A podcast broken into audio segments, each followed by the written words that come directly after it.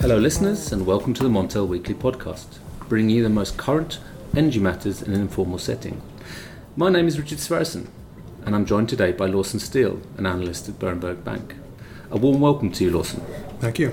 Today we're going to talk about carbon, a market you've been covering for since the outset, since 2004. Is that right? Yep. And energy or utilities for 33 years. You've had some forecasts which have hit right on the button. In January 2006, you predicted that the price would go to zero. You've also been very bullish since January 2018, when carbon prices were very low. At the moment, carbon prices are very, very volatile.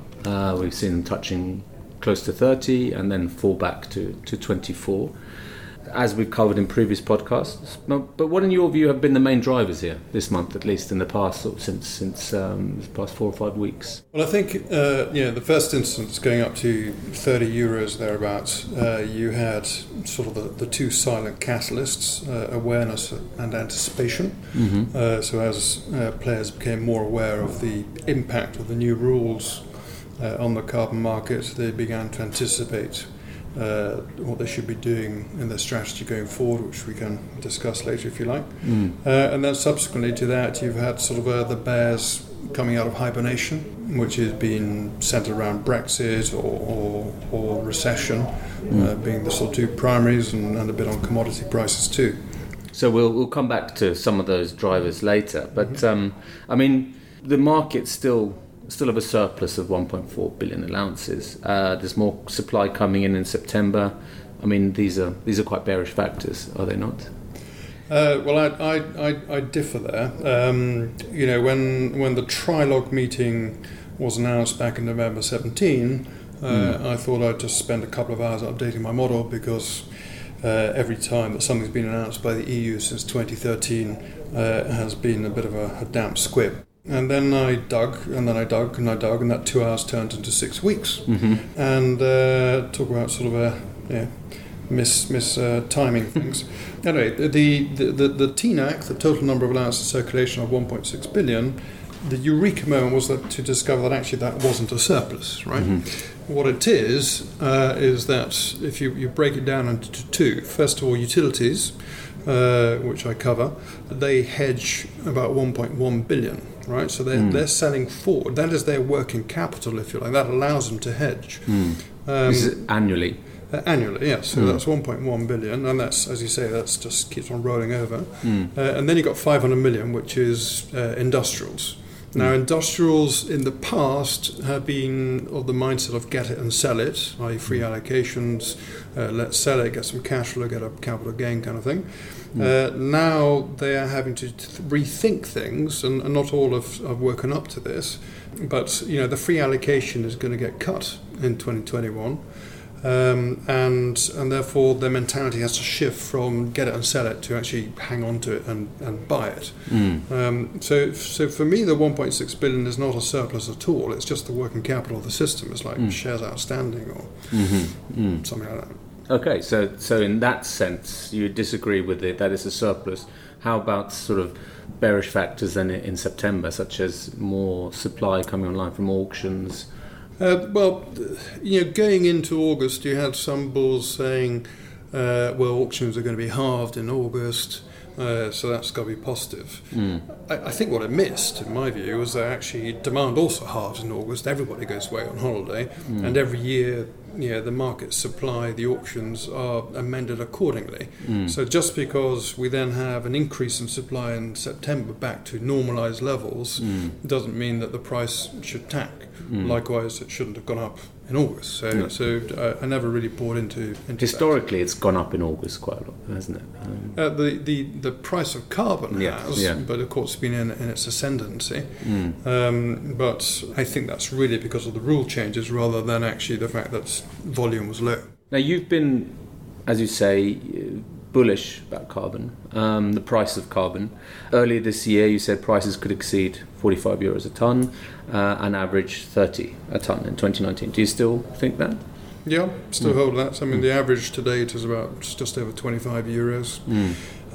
I think once we get over a couple of sort of sentimental or psychological humps, we could easily end up at 45 euros by the end of the year, as you're sort of moving towards your April 30th compliance, and again going back to those two silent catalysts, awareness and anticipation, kick in. So what are the main drivers then for you that could push it up to 45? I mean, that's not quite a doubling of where we are now, but it's certainly an increase of around 20.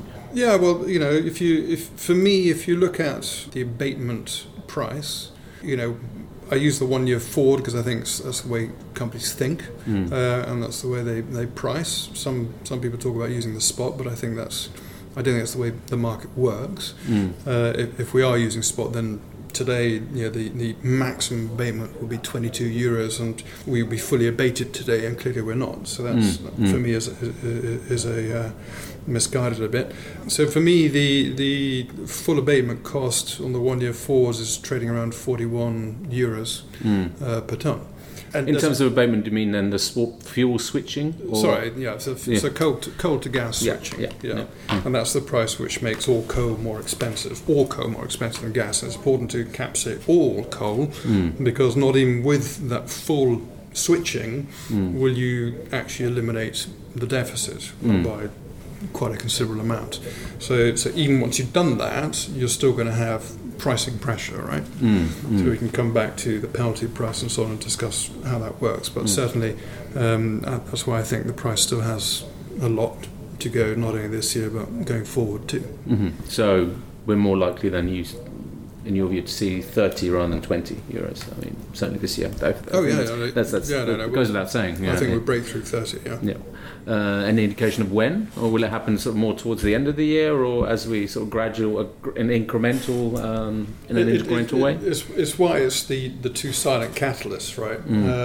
You know, if I think last year in January when we sort of said, you know, carbon was going to 20 when it's down at 7, we were surprised by how quickly it moved, because without any visible catalyst, and you know, before we knew it, we're sort of at 20 by sort of middle of the year, and I think that was an element of speaking to participants and explaining the market dynamics. I mean, I must have done, I know, 150 meetings in those first 3 months. I'm not saying the market moved, but you know what I'm saying. Yeah, that suddenly, as people begin to understand that, they obviously begin to price it in. So to go back to your question, when exactly it's going to move, it's hard to say.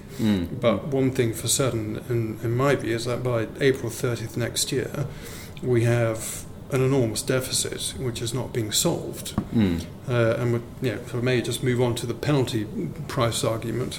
That was about to be my next question, Lawson. Yeah. The 107 euros, which you've kind of is a number that's often associated with your name.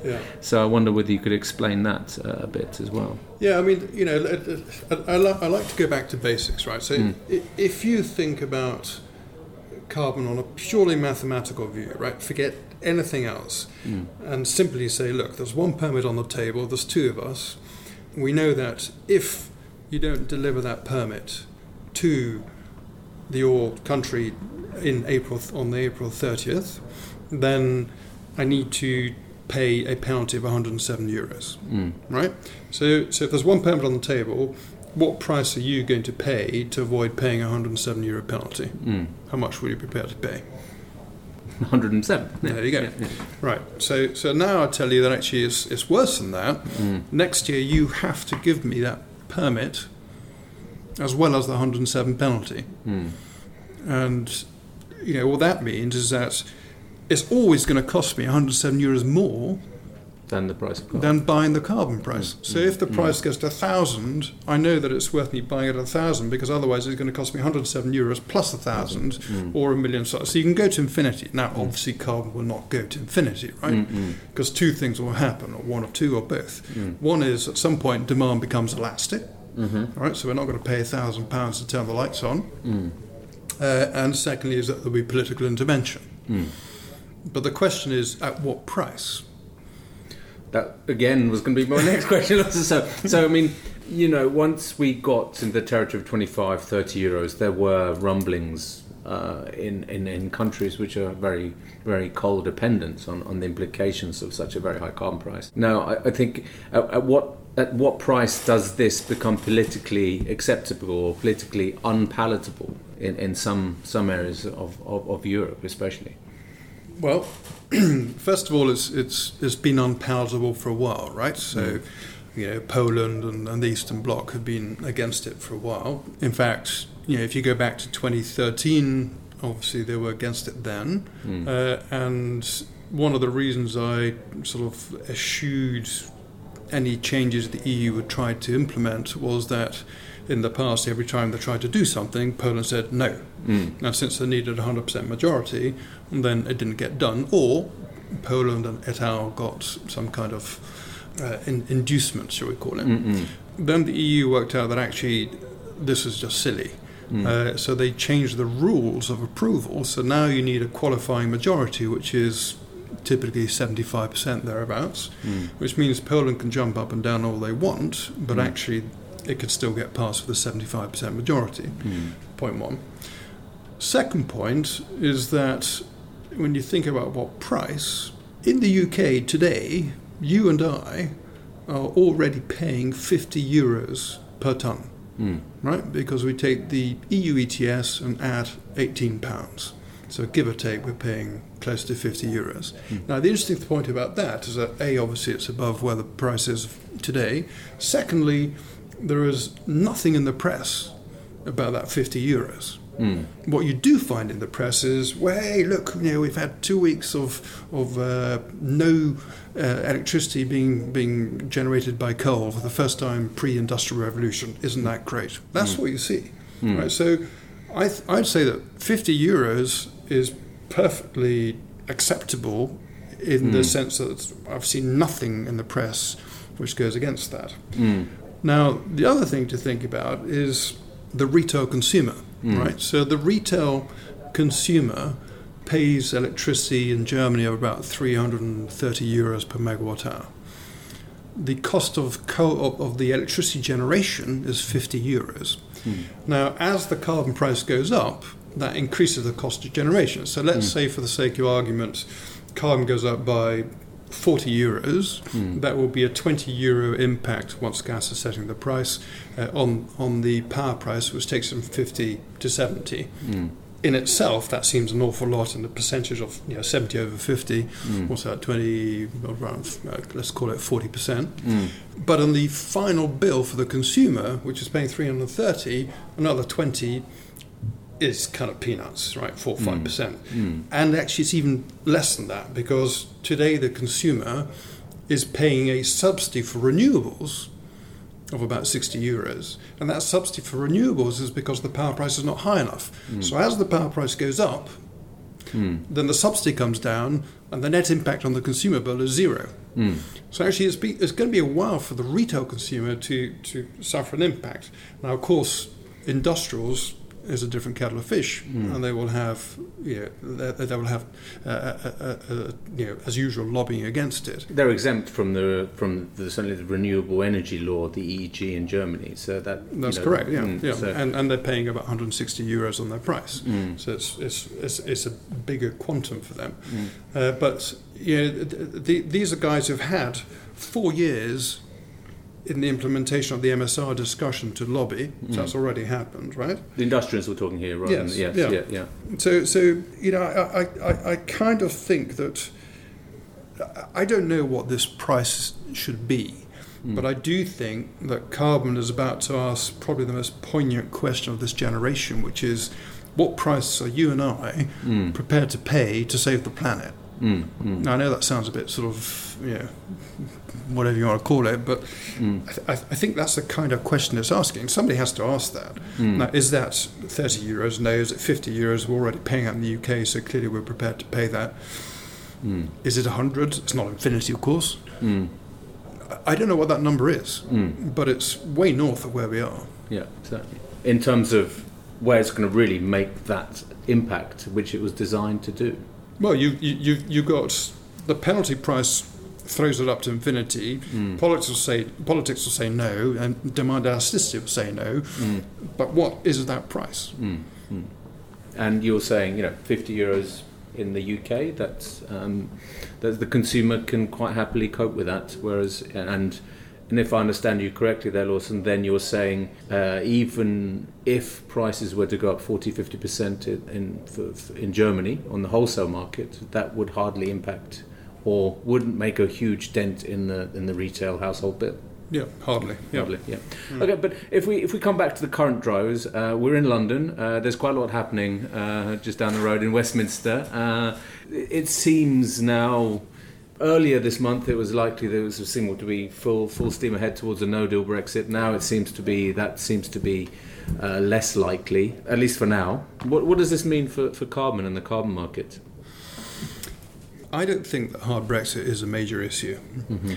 And I don't think it's a major issue because on April the 12th, the UK issued a guideline to all UK emitters saying to prepare for hard Brexit, all you have to do is set up a European ledger, put your permits into that European ledger, and then you can trade them and sell them to your heart's content all the way to 2030, i.e. business as usual. Mm. Now, they've had 5 months to do that. They've got another 2 months to do that. Possibly longer if Brexit gets delayed. Well, probably late, but too late by the time this comes out. Mm. But if you look at the top 40 UK emitters, they emit 90% of UK's emissions. So you've got virtually the whole of the UK in those top 40. 30 of those are power companies and oil and gas companies. Mm. Power companies and oil and gas companies have trading platforms. Mm. So if they have not done this, something is radically wrong with their trading platform. Mm. So for me, a lot of them have headquarters outside of the UK anyway. Exactly, they already have European ledgers. Yeah. So for me, it's a red herring, but psychologically or sentiment-wise, you know, that when the bears come out of hibernation, then they can play with that. Absolutely. But how about the UK industrials? Well, the UK industrials, you know, if you look through that top list, you know, there are some chemical companies. Of those top 40, and as I said, 30 are power. There's about five chemicals in there, but they're not the big players. But again, you know, they're not just domestic, as you say. They're not just domestic businesses. They have European businesses. So, you know, and global maybe as well. Yeah, global too. And so these companies will carry their permits on the European ledger. And transfer to the UK ledger on a just-in-time basis 2 days before the compliance on, say, the 28th of April. So I don't think it's such an issue. But in general, about sort of industrial carbon strategy, what do you think that should be? I mean, they've been, certainly several years ago, they were not sort of active on a daily basis in the market. I mean, what do you think the industrial should be doing in terms of their carbon exposure? At a pan-European level, yeah. If I was an industrial today, I would be buying carbon permits. And the reason I do it is for one and or two reasons.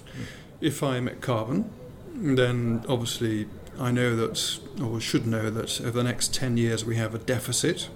And if you think about the deficit and that infinity argument, and yes, it won't go to infinity, but nevertheless it goes high, you should be buying carbon permits.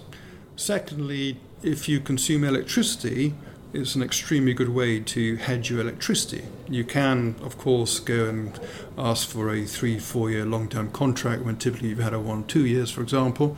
But you can also just go and buy carbon permits because that's the reason electricity is going to go up. So you have to do it because A, to stay in the game, if your competitors are doing it, and B, if your competitors aren't doing it, to win market share. For me, buying carbon is a very important thing for industrials to do. Do you think they do it themselves, or do they through an intermediary? There are lots of ways you can do that. You can buy physical, more difficult, or you can go into financial products. Lots of, so there's different ways of doing that. Yeah, and depending on the company and what the risk portfolio is. Yeah, sure. If we turn back to some sort of some bearish elements here, Lawson, I mean, we hear, you know, that the macroeconomic picture is looking fairly grim. There are some clouds on the horizon, trade war concerns, fears of recession in Germany. Could these exert more bearish pressure that could maybe hold back that upswing in the autumn that you mentioned previously? Again, I think it will reduce the size of the deficit, but there's still a deficit. So for this year, assuming there is coal gas switching and everything else in our model, I have a 292 million ton deficit, right? Mm-hmm. On a, you know, that's almost 30% of demand.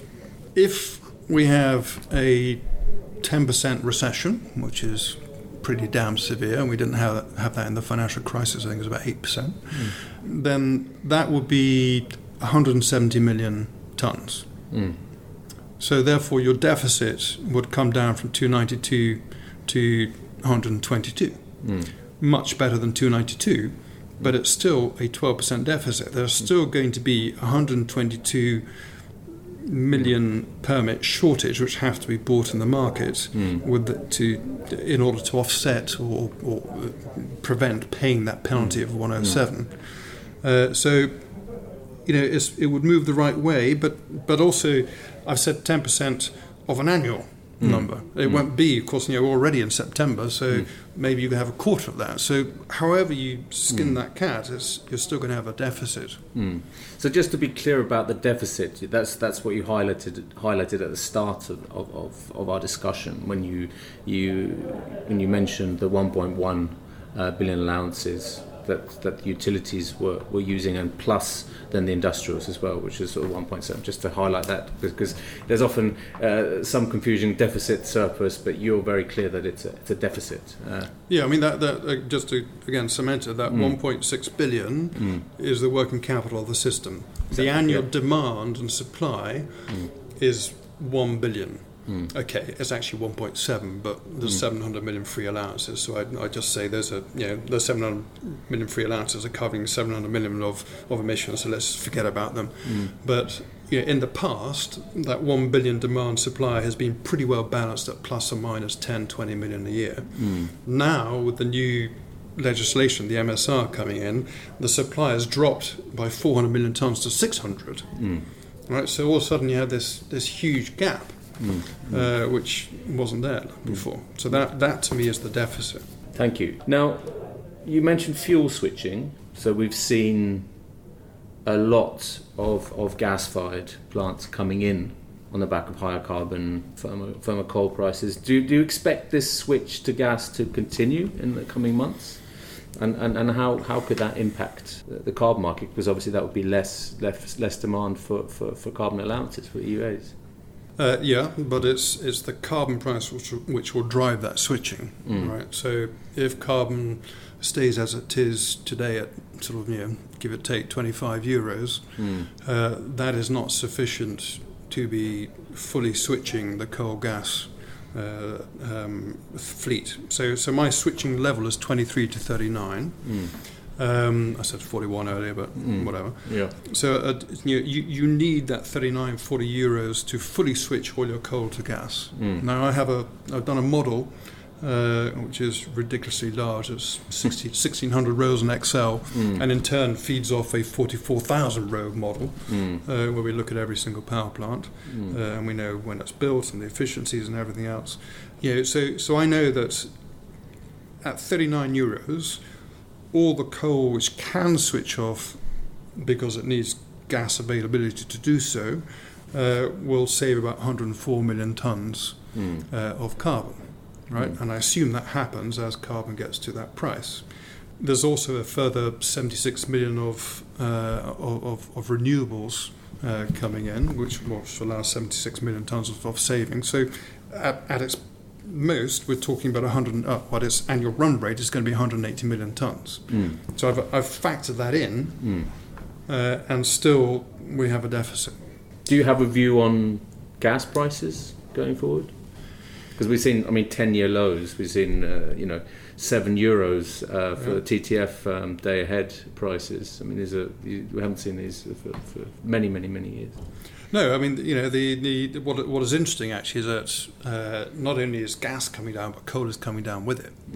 And I suspect there's the coal suppliers, predominantly Colombians into Europe, are saying, well, you know, if gas comes down, I have to bring my coal price down because I've got to keep selling that coal. And don't forget, they don't care about the marginal cost so much because they've got a big fixed cost, and any cash flow they to get to keep those mines operating as welcome cash flow. So they have the sort of quite flexible pricing if need be. You know, where's gas going to go to? I think you've got the bear argument, obviously. You have more and more capacity coming on stream. Everybody knows that. I think the one which could surprise people is Russia-Ukraine gas contract renegotiation. Now, if you remember back in 2010, we had the big Ukraine-Europe-Russia bust-up where they decided not to allow the gas to flow from Russia to Europe and siphoned it off effectively. Eventually that contract was renegotiated, but it scared the heebie-jeebies out of Europe. And now we're heading towards that contract being coming to its life's end at the end of this year. Russia would like a short extension because they want Nord Stream 2, or once Nord Stream 2 comes on stream, which is probably towards the end of 2020 at this rate, then they want to switch to Nord Stream 2 and bypass Ukraine. Well, Ukraine don't want to do a one-year contract. So there's going to be quite a bit of argy-bargy as we get up to that. And if you take that gas out of Europe, all of a sudden the prices will go up fairly dramatically. So it's not quite as plain sailing. I'm not too worried about it. Fundamentally, I think the commodities, given the way the penalty price works, are a red herring. Now, the market focuses on them, understandably, because we can all have our abatement costs and everything else, our switching costs. But I go back to the fundamentals. If you're short and you're facing a penalty of 107, as well as still having to give the permit the following year, you are going to pay up for that carbon permit, no matter what the cost of coal or gas is. Lawson Steele, thank you very much for joining the Montel Weekly Podcast. A fascinating discussion, and I hope you can join us again at some point. Yeah, it's my pleasure. Thanks for having me, and if anybody wants to have a chat with me, I'm on LinkedIn, so feel free to get in contact. Listeners, remember to keep up to date with all our stories on Montel News and follow us on Twitter and LinkedIn, and subscribe on Apple Podcasts and Spotify. Goodbye.